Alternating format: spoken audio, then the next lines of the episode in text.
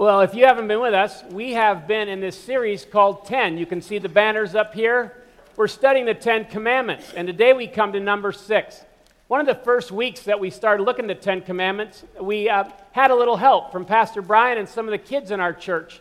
Ways to think about our 10 fingers and how we use them to remember the 10 commandments.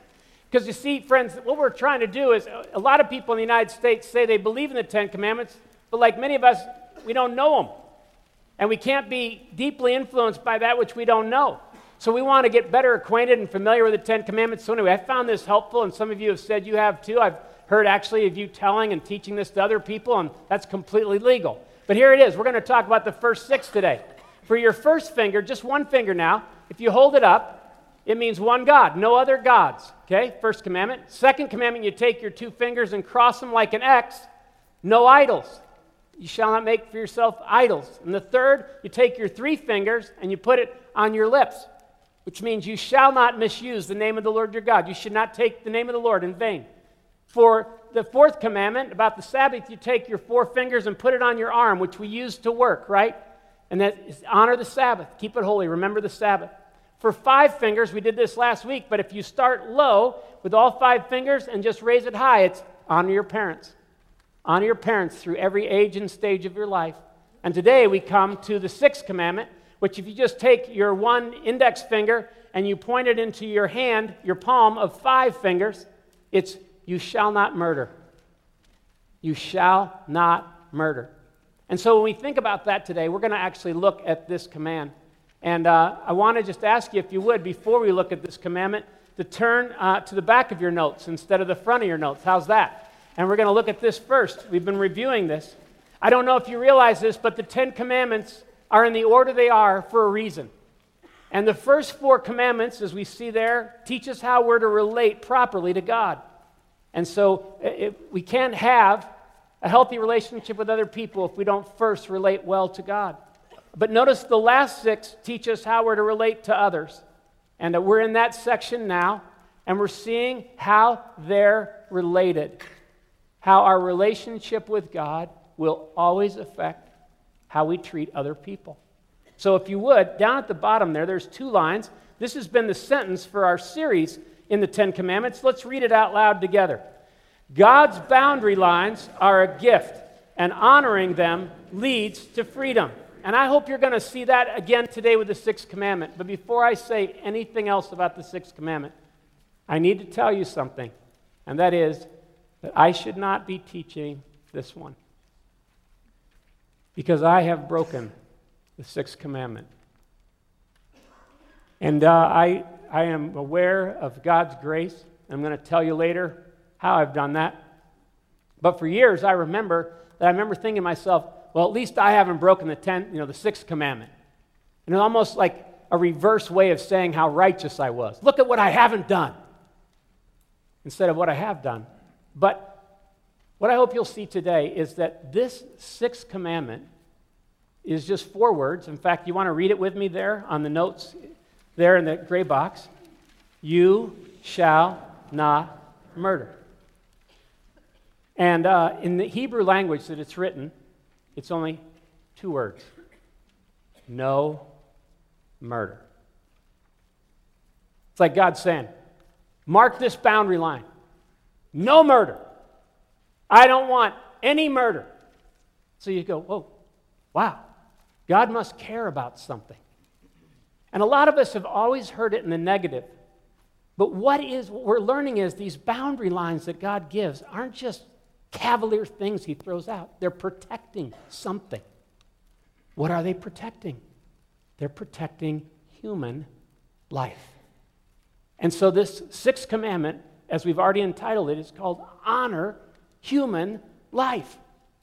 And many of us, again, we, we think to ourselves, as long as we have not physically killed somebody, that we have kept the sixth commandment. But really, we may have technically kept some of the sixth commandment, but we have not understood the spirit and the heart of the sixth commandment or the heart of God, if that's how we think. And so here's what I hope happens during this message today and into the days to come, this coming week, is if you're looking at your notes, here's what I think the heart of the sixth commandment is saying. And here's what God wants us to know. Here's what he says Feel the weight of your neighbor's worth. Feel the weight of your neighbor's worth. When you hear no murder, I want you to realize that what I'm protecting is the value, the worth of your neighbor and you. And I want you to feel that as you walk through every day. And you begin to not feel that anymore. And it's only a matter of time till murders start taking place. So feel the weight of. We learned last week that the word honor means to give weight to, to take seriously, to understand more deeply the value, the weight of your neighbor's worth. And that's really what's behind here. We're going to see it. And so I, I want to just pray. And what I'm going to do is I want you to see that what's helped me this week is to understand more about the sixth commandment than might first be obvious. Have you noticed, by the way, with each one of these commandments, that we walk in and we go, I think I understand that one pretty good. And we walk out going, oh, wow, there's so much more to that than I thought. And what I hope is that by understanding number six better, then what we're also going to do is we're going to see what Jesus says on number six. And then we're going to talk about how to practice it. And I am filled with so much hope today because although I have broken the sixth commandment, I have found mercy. And because I have found mercy, I can pass that on to you, and we can celebrate and worship Him today. So let's pray before we look at this passage. Now, Lord, thank you for every person that's gathered in this room. I pray that while I'm preaching, I might feel the weight of every person in this room's worth. That I might understand that better and that it might change the way I live. And I pray that as we understand this better as a church and we make our way into the community this afternoon and this week, I pray that it'll change the way we live. And I pray we'll walk out of here thinking to ourselves, oh my goodness, are God's boundary lines a gift that lead to freedom? Glorify yourself, O Lord. In your name we pray. Amen. Okay, I want to ask you to turn, in, not in the Old Testament this time, but to the New Testament. And I want you to mark the place because we'll come back to it. And I want you to turn to Matthew 5, verses 21 through 24. if you don't have a Bible, we say this every Sunday. We'd love for you to have a Bible. We have copies there in the seat racks in front of you. I think they say the word NIV at the bottom of them. You can just pull it out. It's on page 678. And if you don't have a Bible, take it home. We'll replace it. We just want every person to be able to have a copy of the Word of God. And so, as we look at this together today, Matthew 5, 21 through 24 is where we're going to make our way to uh, as we see what Jesus says. But I want to start with just unpacking what it says in the Old Testament. Okay? So, just so we remember again what the sixth commandment is, do you mind reading it again with me in that first gray box? You shall not murder. Okay? now, what is, what is behind all this? The very first thing I want you to see is that when God talks about murder in the Old Testament, he wants us to be clear on what he's thinking. And so, this first sentence there in the notes on understanding number six is that God makes every human being in his image. God makes every human being in his image. I want you to say something right up here. Even atheists believe people are valuable. The difference is what the source of that value is. And what we have learned in the Judeo Christian background is that God says people are valuable because I made them, and I made them in my likeness, in my image. This is what separates us from the rest of creation that also is glorious, but we have a different kind of glory. That means that you and I have been created in the image of God. Now, again, I know not everyone believes this. But if you're going to understand the heart behind God's command, you're going to have to understand what He has in His mind. And so, the very first chapter of Genesis, we see how when God's creating the world, He says, And let us make man in our image. Notice, God the Father, God the Son, God the Holy Spirit are already busy at work. Let us make man in our image. And so they created man, male and female, He created them in His image. And that means that when you and I have his image, that means we have his likeness. That means that we have a measure of value.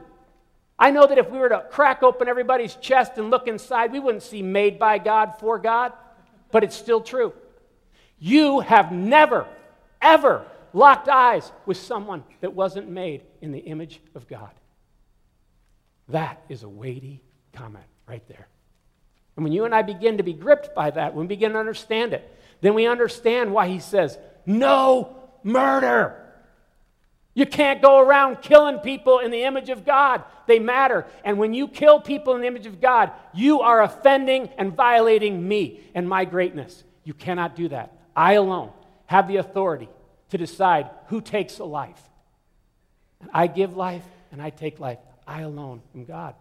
Now, notice Genesis 9, 5 and 6 here on the screen talks about this idea. He says, And I will require the blood of anyone who takes another person's life.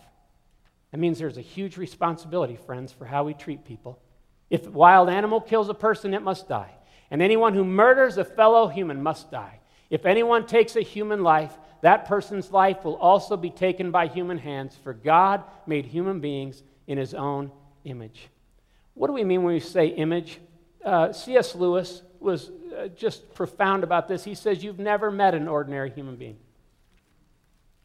You have no idea what you're doing when you look at somebody. They're more glorious than you can ever imagine. And someday you're going to see that more clearly, he says. But in a way, some people have said that, that our image that we were created with is like a mirror. We actually reflect back, like the moon does the sun. We reflect the greatness and glory of God. We actually share in his glory in that way. But the Bible tells us by chapter 3 of the Bible that the fall of sin had already taken place, not just for Adam and Eve, but it's been repeated by every person in human history since, you and me included. And that when sin entered the world, that mirror became dirty and cracked and broken. And what sin does is rather than turning towards the sun, we turn away from it and face darkness. And now all of a sudden, that mirror no longer reflects the greatness it was meant to reflect. It still can sometimes reflect in part, but it does nowhere near what it was meant to. That likeness is nowhere as clear as it was meant to be. And what's interesting is, is that even a broken mirror like that still has a certain amount of glory. There's still an ability to be able to see, wow, I can see what it was created to be, even though it's not that anymore. Some of you have been to Europe and you've seen the ruins there, and you can sometimes stand in those famous ruins and you go, wow, this is ruined. But you also go, this, I can still see some of its magnificence. I can still make out what was originally intended, what it used to be, what it could be. We can see that. And when you and I interact with people, we definitely interact with fallen people, and we are one ourselves. But we are made in the image of God, and God says, therefore, feel the weight of your neighbor's worth. Second thing is, let's talk about what killing is. Some of you, you grew up and you learned the Ten Commandments, or at least you learned the Sixth Commandment, and you learned it this way Thou shalt not what? Kill. Now, nothing wrong with that. God doesn't like killing. The problem is, is it leads to a certain amount of confusion. Because the word chosen here is not just any word for kill, it is a very specific word. It is the word that carries the idea of murder. And if you're following along in the notes, what I hope you'll see is that the idea here is the intentional, deliberate, premeditated, unlawful killing or ending of a human being. That murder is the intentional, deliberate, premeditated, unlawful, unauthorized killing of a human being. One person has said this To summarize, what the sixth commandment forbids is the unjust taking of a legally innocent life. It applies to murder in cold blood, manslaughter with passionate rage, negligent homicide resulting from recklessness and carelessness. Perhaps the best translation is, You shall not kill unlawfully. So, again, if you're thinking about all this with me, notice that God says that some killing is deliberate and some is accidental. Do you know some of the people that live with some of the most grief are those that have accidentally hit someone and they were killed, or that accidentally did something that they wish they could take back? Oh, they wish they could take back. And I'm speaking right now, and I'm praying that you will know that there is a God in heaven that can forgive and cleanse your guilt if you feel like you have offended and done something.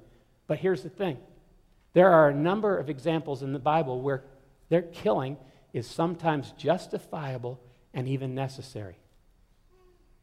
A couple weeks ago, after a service, a man came up to me and said, uh, Who's going to be speaking on the sixth commandment? I said, I will be. He said, Could you help those of us that have served in the military that had to kill someone while defending our country? Would you please make it clear that that is not what God's talking about in the sixth commandment? I said, Oh, I will. He said, It's taken me many years to finally come to peace because when you do something like that to a human being, even if they're your enemy, you don't get over that easily. And he was verifying what I told you earlier. When you kill someone, they are made in the image of God. And it has so much gravity. And he felt the weight of that. But he also needs to be set free from undue guilt because God says that there are some things that are definitely covered in this. Not only unintentional, but notice what it also means if you're following along. It doesn't mean war, it doesn't mean capital punishment, it doesn't mean when people are killed, when law and order is being upheld, and it doesn't mean self defense. In the passages, both chapters, both before and after Exodus 20, God makes room for the death penalty, fighting in war. Again, God doesn't love that. We're going to see later God delights in the death of no one. Ezekiel 18:32. But law and order, there were some men in the last service here, there's men and women in our church. You uphold law and order.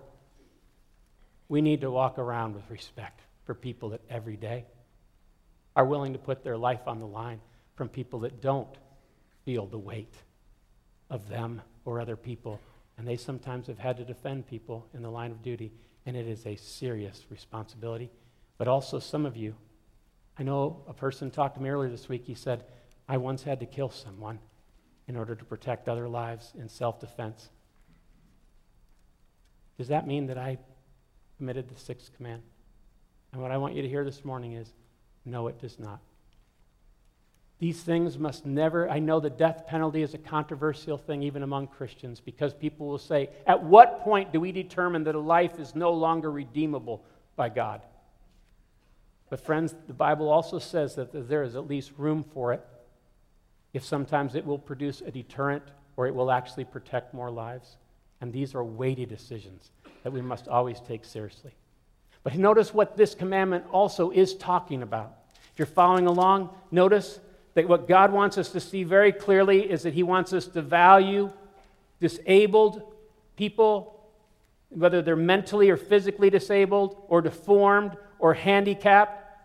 He wants us to value the aged, the unborn, and ourselves. He wants us to value the disabled, the aged, the unborn, and ourselves. There's so much more I could talk about here, but let me just say this that once a nation, once a culture, once a family, once a group of people determines that people no longer have the weight of worth that God says they do, then people become expendable.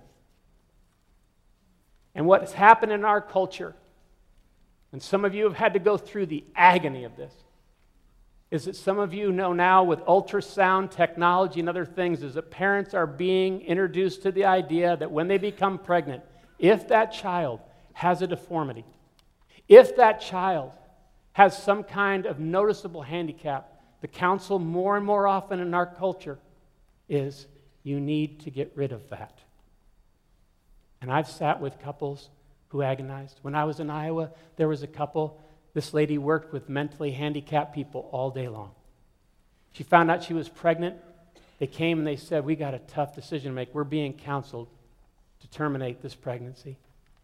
And I know enough about what it's going to mean for me if I have a mentally handicapped child. I'm not going into this blind. What do we do? We talked honestly and we prayed, and they decided to make a courageous decision to have this child knowingly. This child has been one of the greatest blessings in their lives. And this little girl became a woman who has lifted up more people. But they had a tough choice to make. But they were, we're living in a culture where we're more and more okay with that. The aged, the youth culture of today basically says after a certain point, especially if they have Alzheimer's, they're not useful anymore. Friends, the Bible says we need to show respect for the aged. We need to rise in their presence. We need to understand they have a weight of worth even after they're useful. And then there's the unborn. And in a room this size, I want to pick my words carefully. After the last service, a lady came up to me and said, I had an abortion when I was 18 years old. There's not a day that's gone by in the last 40 years that I haven't thought about that child every day, even though I have two of my own. We talked about God's forgiveness, and I was able to pray with her and tell her that God is a God that also sets boundary lines, but He also is a God of mercy. And I know that some people believe it's a choice, that it's just tissue. But according to Psalm 139, at the moment of conception, the weight of the worth of a human being has begun. Let me just read this Psalm 139. God, David was marveling. He said, For you created my inmost being. You knit me together, God, in my mother's womb. I praise you because I am fearfully and wonderfully made. Do you hear him talk about the weight of the worth? Your works are wonderful, God. I know that full well. My frame was not hidden from you when I was made in the secret place, when I was woven together in the depths of the earth. Now, notice this next line. Your eyes saw my what body, friends? Unformed body. All the days ordained for me were written in your book before one of them came to be. And it is because people have understood this that it has caused a lot of people to say, I now realize that this is serious. Now, some of you, you may have had abortions because you were afraid, or you were pressured, or it was insisted upon you by a parent or a boyfriend or something like that. And, friends, these are complicated issues. Some of you may just said, I can't handle this right now, whatever it might be. But you know what people never talk about? Do you realize that in the last 40 years, since abortion was legalized, 50 Five million abortions have happened in our country. And God weeps. Because he goes, those people matter to me. And he understands some of the complexities. And a lot of people say, well, what about saving the life of the mother? Most medical doctors will tell you those situations are so rare. They're so rare that it's almost a non issue. But in those cases, that does have to be weighed. And God understands how complex it is. But, friends, hear me. If you or someone you love has gone through this, there is emotional baggage that goes with that, that God also cares about you. And He can forgive, and He wants to forgive, and He wants to cleanse, and He wants to help our nation once again value what has not been valued. And we need to just be mindful of that. And we need to be people that don't just say, that's wrong. We need to say, what can I do to help you feel the weight of this person and carry it with you? My parents in law for 10 years housed unwed mothers. So those ladies could weigh out whether they should adopt or have that child, but go full term. They didn't just talk about it, they felt the weight of that, and it moved them to do something. And God may move some of you to do the same. And I'm thankful that He has. But one more, and that is we're not meant to devalue ourselves, our own lives. This is about suicide. Today, mercy killing, assisted suicide, euthanasia, and even suicide is becoming more common. This is the second greatest killer among our teenagers in our nation right now. It is unbelievable. And unfortunately, suicide is being glorified. Death is being glorified in our culture. And we need to just be mindful of that. But here's what you need to know you and I do not have the right to take our lives, that is God's territory. And we need to be loving towards people. I'll tell you what, I've gone through friends. I lost a friend to suicide. He got into a funk over a broken relationship, and he decided to do something permanent about it. And I know that his family would tell you that different than other kinds of death, it's kind of like a fish hook. You cannot pull it out without ripping all kinds of things open in a person. It is an incredibly difficult thing when people get mentally ill, when people ask Rick and Kay Warren, when you get in these situations, this is complex, but we need to at least know God's boundary lines are clear. Value, value even yourself because you're made in the image of God. And weigh that out carefully and get help if you need to. One more thing I want you to see in this section, though, is that God hates, and I mean the word hate, hates abuse violence, or the enjoying of it. God hates abuse, violence, and the enjoying of it. Some of you right now are in an abusive marriage, an abusive situation, and you have gotten to the place where the reason you stay in it is because you don't believe you matter, that you may even deserve this. And I want to tell you that's a lie from the pit of hell. You matter. And if you're in an abusive situation, you need to cry out for help. You need to come to somebody we will do whatever we can to help you, but you need to get out of that abusive relationship. I've heard pastors that have told people, you just have to accept that as the will of God and let them keep beating you. Friends, that is not true. And I want to say to those of you that may be abusers, when is it going to stop? When are you going to fear the Lord enough to honor God's boundary line and understand that you too matter to God? and He can forgive you, and He can cleanse you, and He can give you a different spirit. A lot of times, hurt people hurt people. And God wants to break that cycle. He hates violence. Because anytime violence is going on, that means somebody's getting pounded that's made in the image of God. And it is serious business. And I am sorry if I'm getting worked up about this in a way that may throw you off. Please understand, God hates this. We don't worship it often enough a God who gets angry about things, but certain things, because of his love, make him angry. And this makes him angry. But angry because he wants to show mercy, and it's difficult when people remain proud or self protective. Let me just read something years ago that I read that's never, I've never forgotten. And I want you to know this was written years ago before video games reached the level that they are now, so think of that too. But here's what one pastor wrote I'm afraid that we as a society are becoming accustomed to interpersonal violence instead of being radically revolted by it. How is it that we cheer on hockey players who beat each other's face in and leave rinks disappointed if there isn't bloodshed? How is it that we tune into television shows, knowing in advance by the teasers that all it's going to be is violence and bloodletting? Let me read you something about movies these days.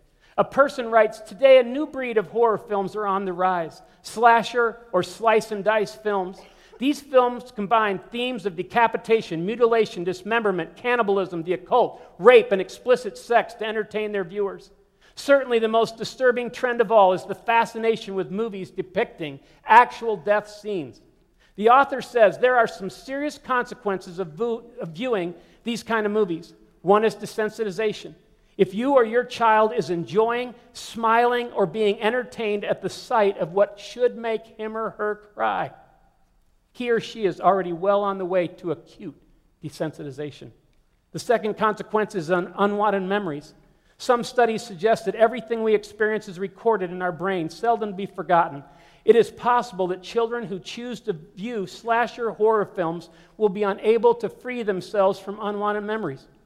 And I want to say to every adult in this place, and especially every parent, sometime along the line, we've got to demonstrate some leadership. We've got to draw some lines and stick by them and say to our kids that we love them too much to have their minds warped by that kind of violence and that kind of sin.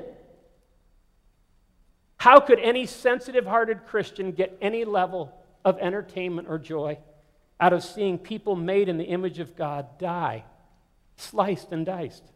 Friends, it's sick. Sometimes Christians have to perform a kind of spiritual surgery where we say, God, I want to cut that out of my life forever. Please help me. And I would challenge every person in this place to perform surgery on being party to any kind of physical violence that is inconsistent with the heart of the loving God. And that last sentence is what I want to build on next. Many of us say that we have not broken the sixth commandment because we have never physically ended someone's life. And that is certainly the technical understanding of the sixth commandment. But have you ever been party to someone being destroyed? I want to ask you to think with me for the next couple minutes about something. When you think of one of the worst mass killers that's ever lived, what's one of the first names that comes to your mind? Most people would say Hitler. Adolf Hitler. Now I want you to think about this with me. How many people did Adolf Hitler kill himself directly? Maybe none. We have no record of him actually killing people that I know of, and if we do, it's very few. But during his leadership, over six million Jews, plus hundreds of thousands of other disabled, crippled, and mentally ill people were killed by his regime. How did he do that? He took a nation that was broken in Germany and he got them angry.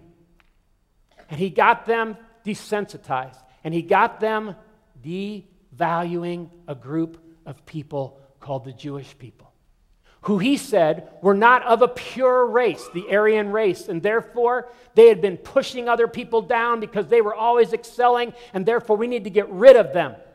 And by devaluing them, he was able to destroy them because when you devalue a person, now they're expendable. Now you no longer feel the weight of who they are. And so during his regime, millions, Millions of people went to their deaths who bore the image of God.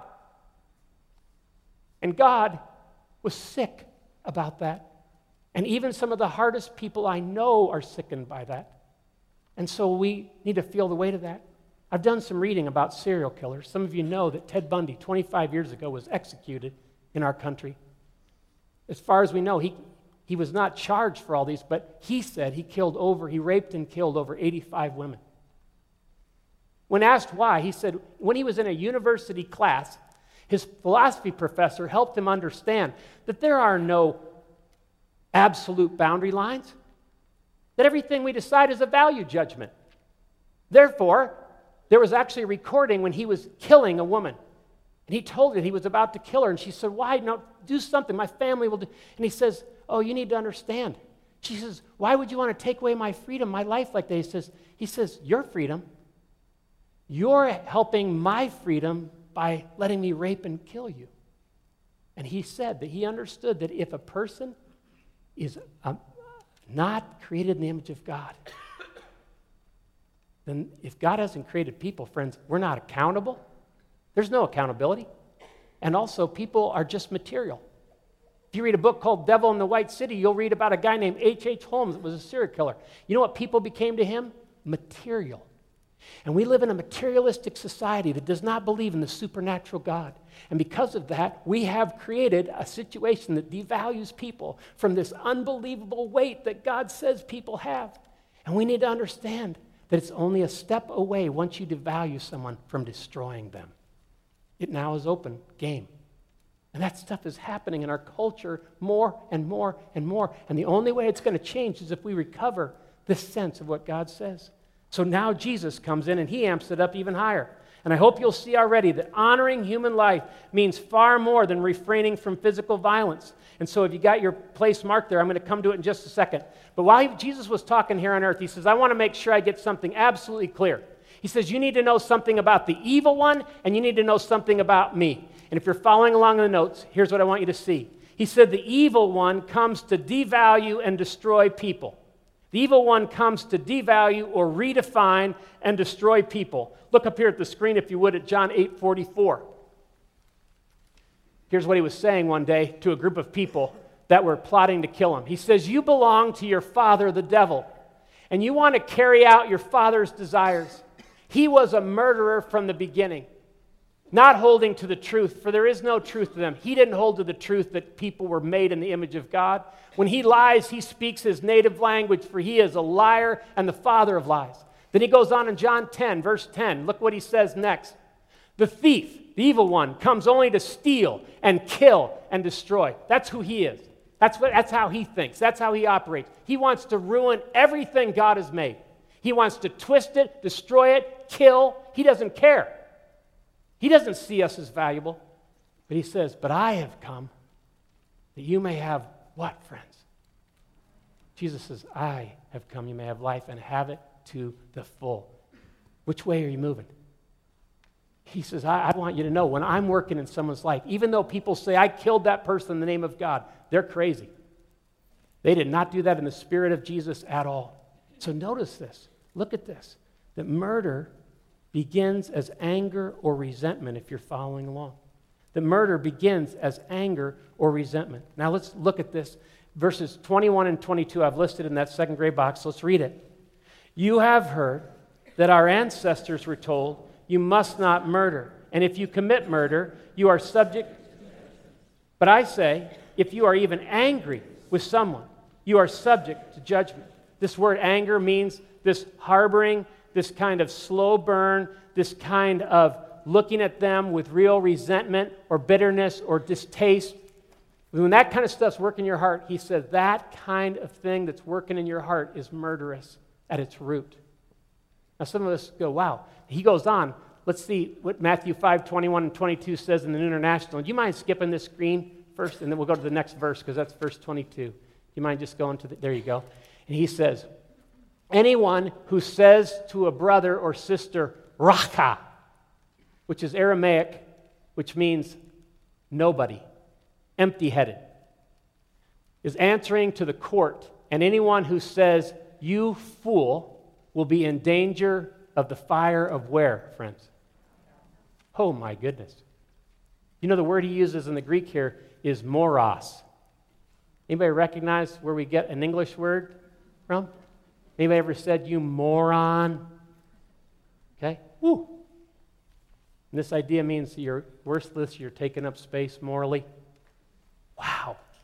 Now, if you're following along, notice this that devaluing someone with words leads to serious consequences.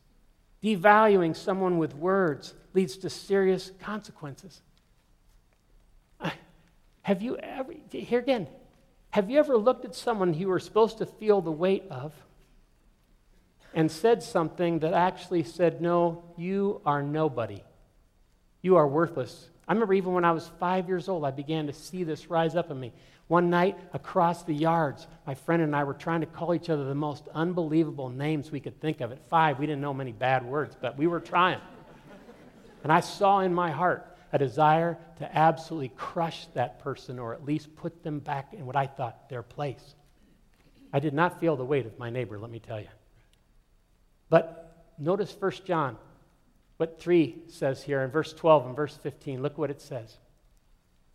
Do not be like Cain. We studied Cain a few weeks ago. Fourth chapter of the Bible, the first murder took place. Who belonged to the evil one and murdered his brother. And why did he murder him?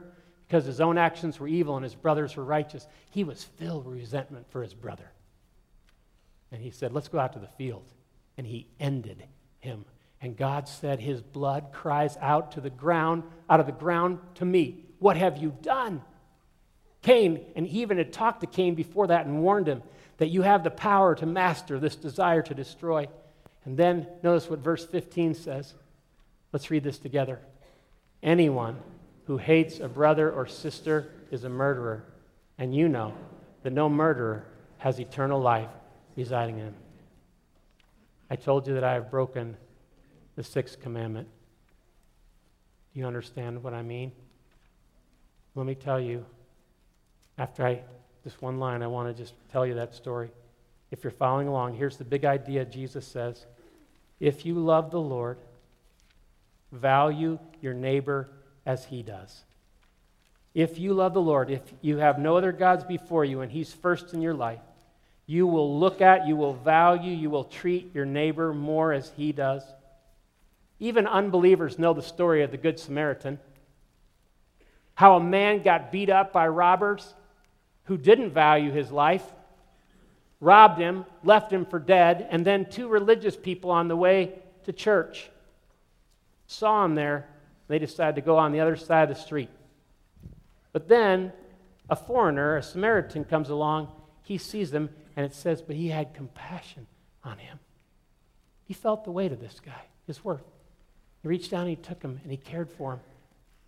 And Jesus was telling that story, by the way, because someone in the religious group had said, I know we're supposed to love our neighbor as ourselves, but who is my neighbor? So Jesus tells this story, and here's how Jesus ends the story Who was a neighbor? And the guy said, The one who had mercy on him. And Jesus said, Go and do likewise. And you will understand God's heart. Love your neighbor as yourself is underneath all this. When I was in fifth grade, this is hard for me to tell you because it's, it's shameful. When I was in fifth grade, I murdered a man named Mike. He was a very unattractive guy, in my opinion. And many other of my classmates thought so too. And so we decided to pick on him. I told a number of jokes in class that got a lot of laughs at his expense. I, get, I got points using Mike. And I wish that was where it stopped. That in itself endangers me to the hell of fire.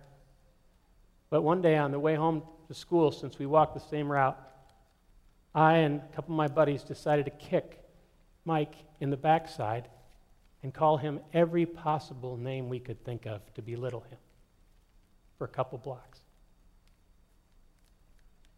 I went home and I didn't think about it. Six or seven years later, or excuse me, four or five years later, I met Jesus Christ. I came to the place where I realized that I really was a sinner, capable of all kinds of terrible things, both with my mouth and with my life, using people. And I trusted Christ and I found amazing grace because of what he'd done on the cross. And one morning, weeks later, I was praying, and the Lord, across the ticker of my mind, reminded me of Mike. We were in high school now. I hadn't seen Mike for a while, but I knew he was in some different hallways if I looked for him. so I found Mike, and he said, I want you to go to Mike, and I want you to make it right. So I went to Mike, and I said, Mike, you remember what happened in fifth grade? I remember this so vividly. He didn't even say anything, he just goes, I said, Mike, I recently became a Christian. And God showed me that what I did to you back there was terribly wrong. I did not treat you as He wanted me to treat you. And I know that I broke some pieces inside of you by doing what I did. And I know that those consequences don't get easily undone. And I don't know if you could ever find it in your heart to forgive me, but I just want you to know I'm really wrong. And he said, I'll forgive you. And even before he said that, I was already seeing what I had never noticed before that this person in front of me was valuable. That he had feelings like I had, that he had thoughts like I had, that he had hopes like I had. And I had reduced him, I had devalued him, and I destroyed him. But I found mercy and grace in Jesus Christ, and I began to reverse what I'd begun to do. And now I will tell you that there's not a day that goes by that when someone's standing in front of me, I try and ask God to help me realize who I'm standing in front of and to take them seriously. And I don't always do it, I don't always pull it off. But I want to live more with that. I want to feel the weight of my neighbor's worth. And so Jesus ends this with verses 23 and 24. If you look here on the screen, look what it says. it says, Therefore, if you are offering your gift at the altar, in other words, if you're in a church service and you're bringing an offering or you're offering something to God, and there remember across the ticker of your mind that your brother or sister has something against you, don't just keep worshiping as usual. Don't go on acting like I'm fine with what you did or that you can just worship me and keep that compartmentalized. Leave your gift there in front of the altar First, go and be reconciled to them, and then come and offer your gift. And Jesus says that you and I, when we're worshiping God, He's going to show us things, and He wants us to go and restore or go and reconcile what we've broken. So, how do we practice this? Let me just mention two things as we close. First, have you come to the realization, like I have, that you are guilty of breaking the sixth commandment and several others, by the way. besides that one? And you realize that you're capable of all kinds of destructive things if it doesn't come down to a change from Jesus Christ in your life, then you and I need to come to Jesus. And I'll explain why in just a second, but we need to ask Jesus to restore his image in us. Ask Jesus to restore his image in you. Colossians 1 says, He is the image of the invisible God. And He came to earth because we had marred that image. We were broken mirrors. We were not reflecting His glory. And He died for the penalty of our sins, the way that we had destroyed people. We had devalued people. And instead of devaluing us, He valued us. And he came and he died on a cross and he gave his precious blood so that now he could not just forgive and cleanse, but he could put a new spirit in us. He can restore the image that had been marred, and now that image can begin to reflect him again. And now we can begin to look at people like he looks at people. And then he wants us to understand. He says, Feel your neighbor's worth enough to go and restore. Feel your neighbor's worth enough to go and restore, to go and bless, to be in this world where now, instead of devaluing and destroying people and being okay with it, that now we begin to go, what can I bless? What can I lift up? How can I let the glory of God and the weight of this shine into everyone's situation I meet, even enemies? And Jesus talks about this. And I wonder is there anybody in this room that needs to go to somebody and reverse what you've been doing? Is there anybody here that can say, I've never devalued a person with my words? Is there any of us? God says, I want to cleanse that. I want to forgive that. But I not only want to do that, I don't want to just take you through a car wash. I want to give you a new spirit. I want to restore the image I made in you so that you can become a person.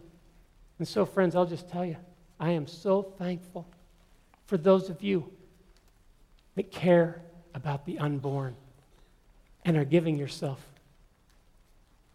Beer Lahai Roi or whatever kind of situation like that because you want to be in the restoring image business. You want to help people that need to know grace and mercy and forgiveness. I'm thankful for those of you that care about orphans and foster children. I'm thankful for those of you that care about people in prison. I'm thankful for those of you that care about people in the marketplace that haven't heard the good news that Jesus came to restore the image of God in them and they have worth and weight. So, would you just bow your head with me? Let's just ask God to show us while Carol Lisa plays for a moment.